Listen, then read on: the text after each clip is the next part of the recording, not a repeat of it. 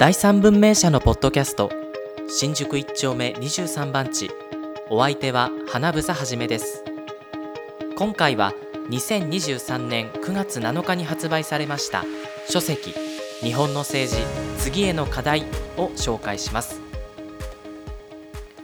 この書籍は2015年3月から2023年7月までに Web 第三文明に掲載されたライターの松田明さんのコラムを抜粋し大幅に過失修正したものです。具体的な内容は民主党政権とは何だったのか。今もうごめく亡霊。革命政党共産党の憂鬱。止まらぬ体調と内部からの批判。またこのポッドキャストでも紹介しました維新止まらない不祥事体質公明党次への課題 SNS は宣伝ツールではないなど全部で11本の記事をまとめていますどれも Web 第三文明で大変人気の記事となっておりまして著者のライター松田明さんの独自の視点と鋭い切り口が非常に人気を呼んでおりましたそして今回この書籍が発刊されるにあたりまして松田明さんが「はじめに」という部分を書き下ろしていただきました。今回は特別にここで紹介をしたいと思います。はじめに重たい買い物袋を下げて帰宅しキッチンに同じ商品が買い置きしてあったことに気づく。買ったことをすっかり忘れていたのである。人は忘れやすい生き物だ。もっとも情報が多すぎる時代はむしろ適度に忘れなければ落ち着いて生きていけない。だが忘れてはならないこともある。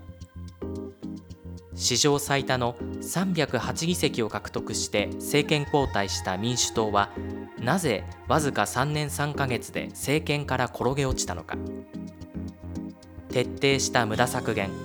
コンクリートから人へという甘美なスローガンと大衆の熱狂。あれは一体何だったのか。2015年安全保障関連法案の審議が続く国会前では毎週末デモ隊が大声を張り上げていた。野党の首脳らもマイクを握り戦争が始まる。他国の戦争で自衛隊が殺し殺されると絶叫した。だがデモの中心にいた若者グループは翌年には解散。8年経つが自衛隊は他国の戦争になど出かけていない。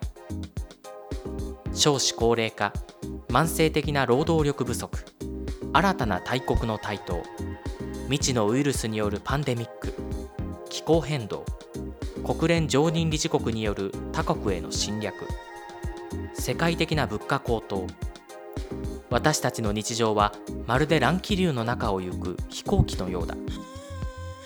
私は新聞記者でも政党関係者でもない。編集プロダクションに勤める名もないライターである。ウェブ第三文明にコラムを書くようになったきっかけはあの安保関連法案の騒動だった。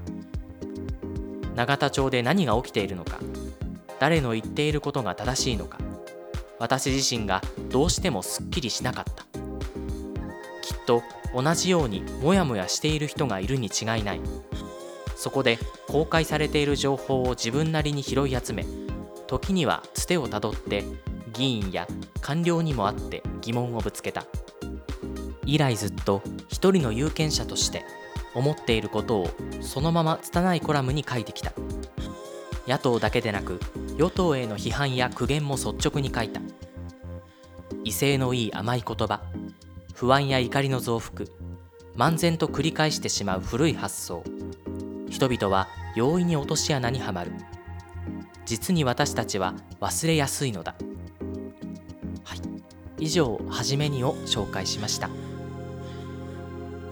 そしてこの日本の政治次への課題は定価が550円と皆様のお手に取りやすい価格ともなっていますのでぜひ多くの方に読んでいただけたら幸いです。今回は日本の政治次への課題を紹介しました。今回もお聞きいただきありがとうございました。